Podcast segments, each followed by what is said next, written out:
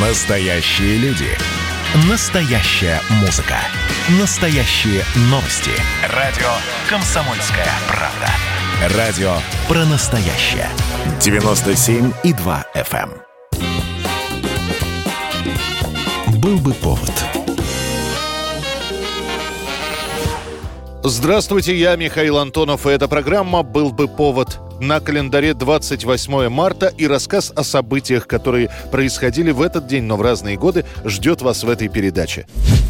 1944 год, 28 марта. Писательница Астрид Лингрен, подвернувшая ногу на обледеневшей дорожке и поэтому невольно оказавшаяся на время лечения в постели, начинает записывать истории про девочку Пеппи Длинный Чулок, которой она уже несколько лет рассказывает своей дочери Карин.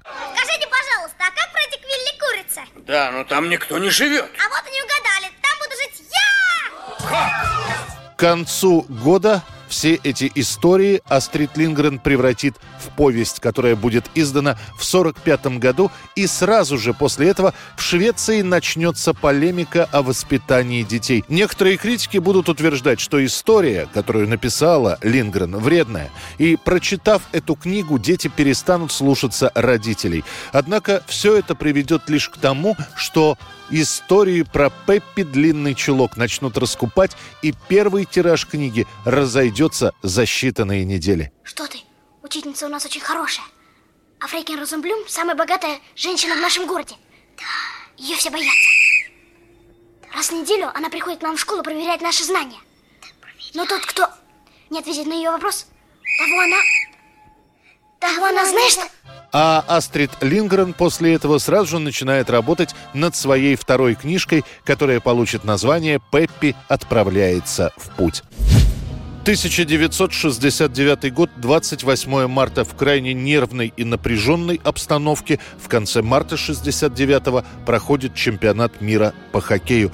Изначально его планировалось провести в столице Чехословакии, но после событий 68 года Международная хоккейная федерация переносит мировое первенство из Праги в Стокгольм, опасаясь беспорядков во время матчей. Но и в шведской столице наших хоккеистов встречают прохладно. Сборная Советского Союза начинает чемпионат очень бодро. В первой же встрече с американцами счет 17-2 в пользу СССР.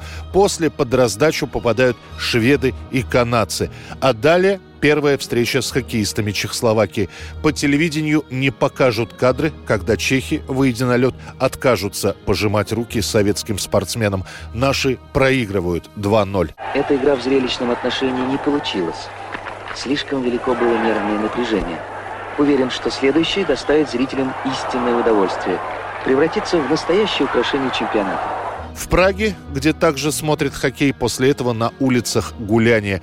Полиция никого не задерживает. Вторая встреча, и снова сборная СССР уступает 3-4. На этот матч сборная Чехословакии, точнее несколько игроков, выходят, заклеив черной изолентой звезды на своей форме.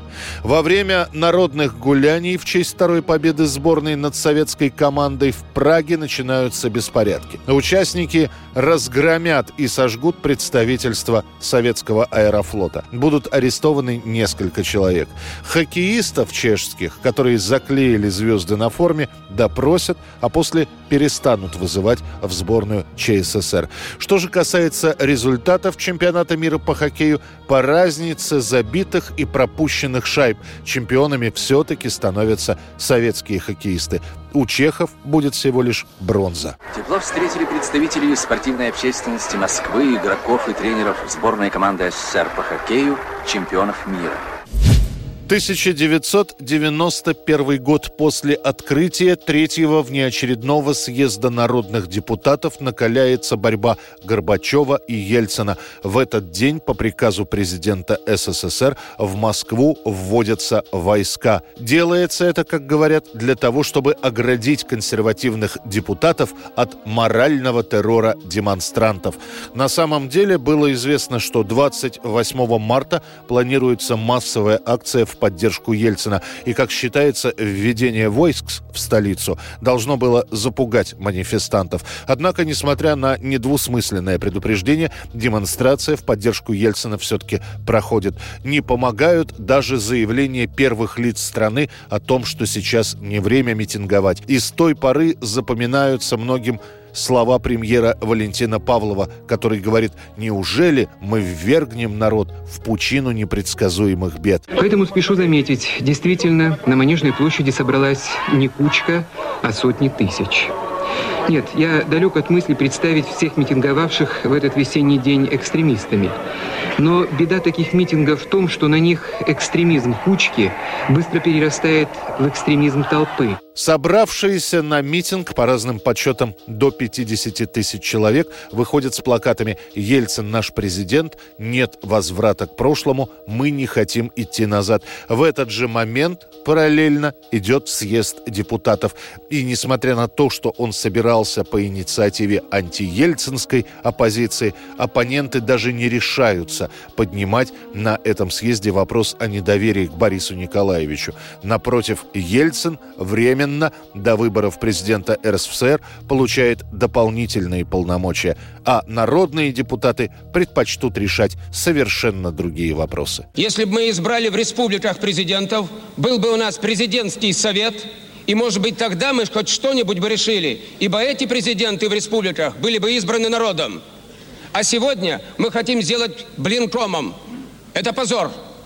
И я призываю депутатов, которые понимают ответственность перед своими избирателями, не принимать в этом спектакле того участия, которое нам предложили еще на Верховном Совете.